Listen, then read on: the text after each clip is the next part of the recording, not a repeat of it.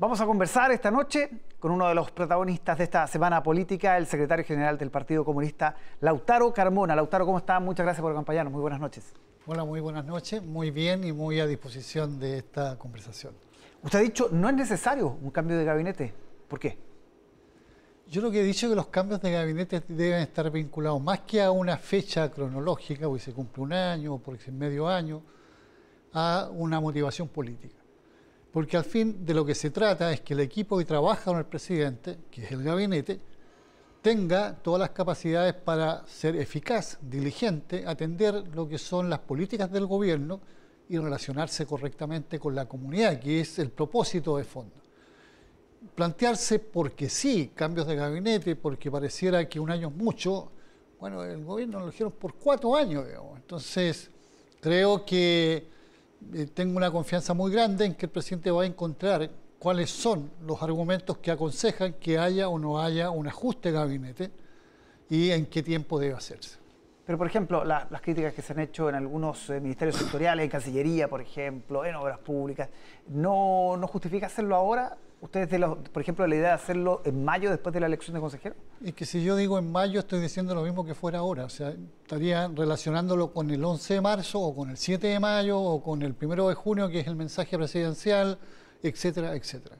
No, mi tema son propósitos políticos. Los eh, ministerios que tú nombras, más allá de cualquier precisión que haya que hacer en, en tal o cual actuación que haya tenido uno de estos ministros o ministras, eh, no están afectados desde el punto de vista de la política exterior, del punto de vista de la política de obras públicas del país que impulsa el gobierno.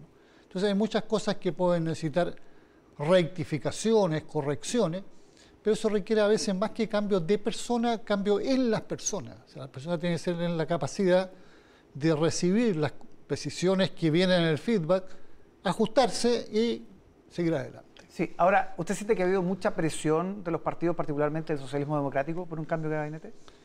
Fíjate que lo que yo siento, y esto alguien puede enojarse, pero así lo siento, primero que quienes primero han marcado en esto, y he visto a Iván Moreira, por ejemplo, haciéndolo muy, muy persistentemente, una presión que viene de quienes no logran tener motivaciones mayores respecto al gabinete, que es desde la oposición al gobierno. Y luego he visto móviles de sectores de partidos que más se relacionan con si vamos a tener mejor presencia en cantidad, eh, es aconsejable. Y la verdad que eso suena como un segundo factor y no el primero. El primero es la eficacia, la eficiencia, el mejor servir, el hacer una política de Estado que esté a la altura de cuáles son las expectativas, que son bastantes y que son muy urgentes, muy angustiosas a veces que tiene la población. ¿El PS ha estado, por ejemplo, en eso? Yo no, no, compito con los propósitos que no sea lo que cada uno exponga. No, no he comprendido siempre eh, algunos eh, planteamientos que relacionan esto en correlaciones de representación. Eh, porque uno podría pensar, ¿qué vale más, digamos? Tener muchos ministros o tener ministros en las áreas más sensibles como son Interior, Hacienda, Cancillería, Defensa, etc. Entonces vamos a entrar un debate que es bastante secundario. Yo creo que el tema de fondo es un equipo, es lo que quien va a determinar esto es el presidente, pues su exclusiva competencia, y yo voy a medir en función de si el gobierno ganó, tomó más oxígeno, ganó capacidades para mejor llevar adelante las políticas de gobierno. ¿Están satisfechos con que Camila Vallejo, que puede ser una de las cartas más proyectables eventualmente del partido, eh, siga en la vocería, que es un cargo que tiene bastante desgaste, usted lo sabe? Es que tengo una opinión sobre eso, y yo incluyo en eso, tengo la certeza que represento incluso el pensamiento de Camila, es tener un cálculo. Uno cuando hace la opción de dedicarse como servidor público, servidora pública, lo hace primero por vocación y esa vocación nace de una convicción de que tengo una opción en la política que es servir a la gente con estas ideas, con estos proyectos, y lo haré desde la posición que me corresponda a estar. Entonces, empezar a medir, se gastó mucho, es exageradamente calculado y no pone lo primero primero y no ubica lo secundario subordinado a lo primero. Perfecto. Hoy día anunciaban varias medidas para enfrentar este fantasma que se viene con marzo, que es el sexto retiro, estos proyectos que ya se anuncian en el Parlamento. Ustedes eh, hicieron varias eh, propuestas concretas, me gustaría ir profundizando, por ejemplo, el sueldo mínimo. A ver, lo primero que debo decir en, en justicia con la verdad, con el rigor, la mayoría de esas propuestas las recogimos de compromisos que hizo el gobierno para este efecto. Entonces, estamos con eso valorando los anuncios que hizo el gobierno en este paquete de medidas que está hecho para enfrentar el golpe que tiene en el poder adquisitivo la gente, la inflación, el alza del costo de la vida. Dentro de eso, eh, valoro altamente el acuerdo de la CUT con el gobierno para alcanzar en la proyección un salario mínimo de 500 mil pesos, que sería una referencia casi histórica. Y entonces, a eso, que yo sé una opinión que tiene la propia directiva de la CUT, todo lo que pueda avanzarse en la implementación, dado que el efecto a la baja en el poder adquisitivo está viviéndose ahora, sería una gran medida. Y eso nosotros lo saludamos, lo valoramos y lo damos como por una expectativa correcta. No provoca, digamos, ninguna alteración del punto de vista de la macroeconomía ni del punto de vista de los indicadores mayores, porque un salario mínimo tiene una propensión de consumo 100%. Por tanto, un salario mínimo agrandado, va a tener una mejor capacidad de demanda y va a ser un elemento reactivador más que un elemento que afecte la economía. ¿Y congelar los precios, que es la otra parte de la propuesta? Bueno, de hecho se ha hecho el congelamiento de precios en la parafina, en los combustibles, en varios artículos.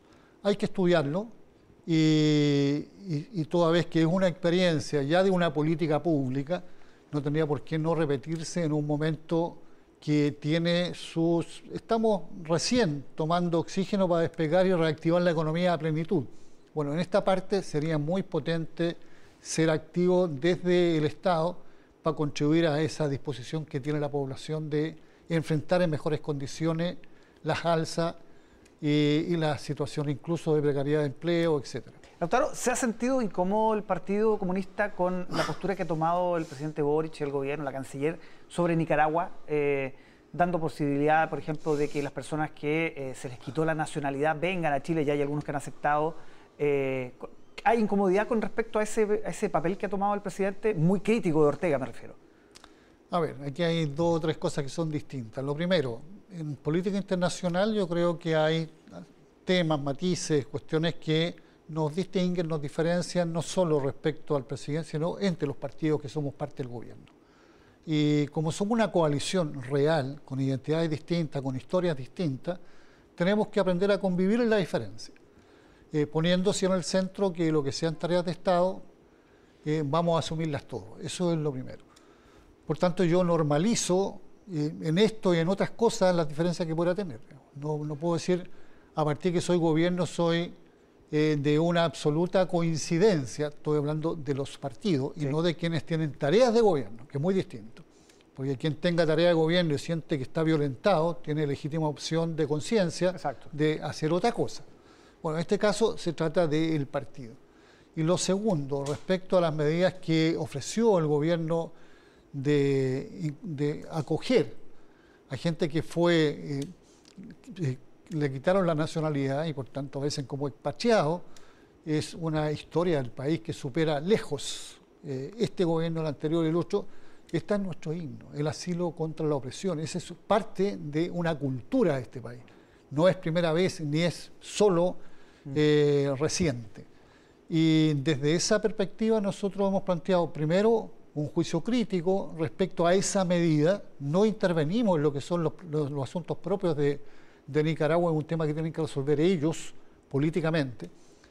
Y, diciendo eso, estamos coincidiendo, no nos toca a nosotros tomar iniciativa, no somos nosotros el Estado, pero tomamos nota y coincidimos con la disposición que hay de que muchos de ellos vengan, si así lo hacen por opción, a radicarse en el país. Doctor, pero para usted, eh, Ortega hoy es un presidente democrático, ¿Es un dictador? ¿Es un autócrata? ¿Está bien? Ortega es un presidente electo por el sistema electoral nicaragüense, validado por todos los eh, organismos de carácter internacional en ese plano.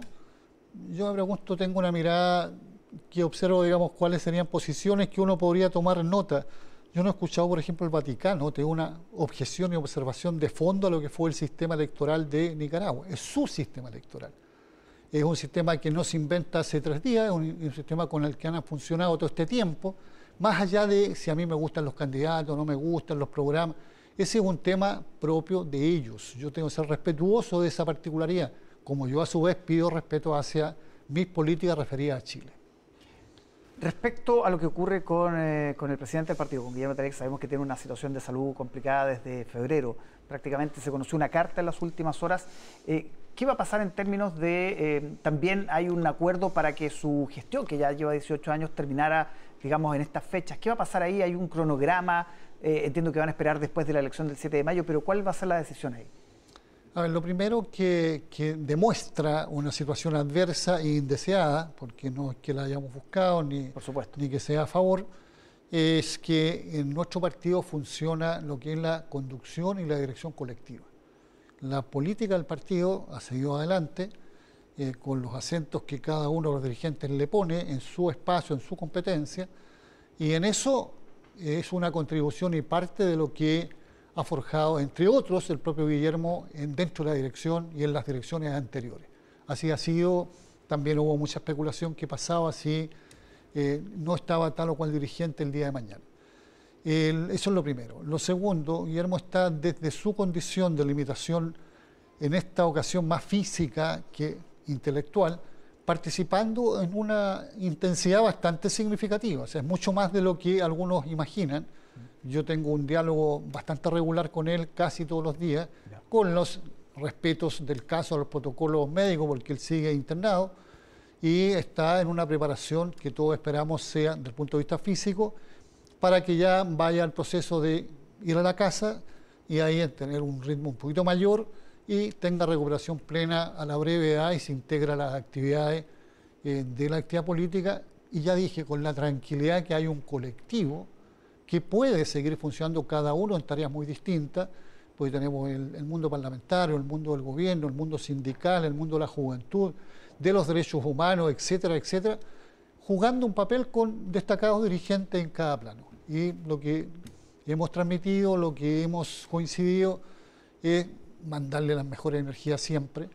Es un estímulo que lo siente, lo recibe ha tenido un tratamiento espectacular de un aparato público de salud, lo que habla muy bien del sistema de salud, en este caso el J. Aguirre. Nosotros hemos salvado mucho la actitud muy seria, muy profesional de, todos los médicos, todo el equipo de profesionales que, de la salud que no son médicos, de las enfermeras, etcétera, etcétera, que han ayudado mucho a ese clima y han tenido el celo de recordar que se cuide el espacio propio de una persona que está en un tratamiento médico y no en una exhibición de otro tipo. Por supuesto, pero el tema de, em, cambiar de directiva todavía no está definido ni en cronograma. La directiva de los, del partido se cambia en un congreso del partido. Lo que está diferido más que el cambio de la directiva es el congreso del partido por un tema político que es, hay ciclos, un ciclo muy importante para nosotros, muy importante, que tiene escuela desde el año 80, es terminar con la actual constitución que se fundó el 80 por la dictadura. Porque eso es lo que amarra las manos de un Estado a plenitud desde el punto de vista democrático.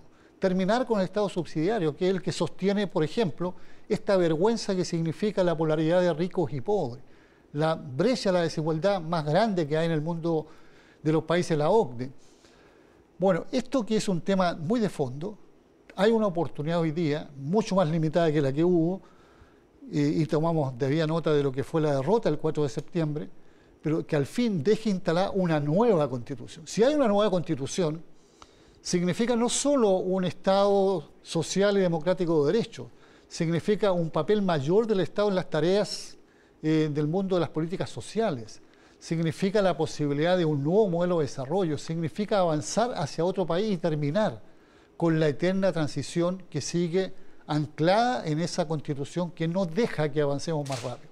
Ese es un ciclo político que estamos en las puertas que se cierre, hay que evaluarlo, hay que ver cómo, y eso va a dar motivo a ese debate político de la línea política del partido. Y ahí se tomarán definiciones entonces. Doctor Carmona, muchísimas gracias por acompañarnos esta noche. ¿eh? Muchas gracias a ustedes por esta posibilidad. Que esté muy bien.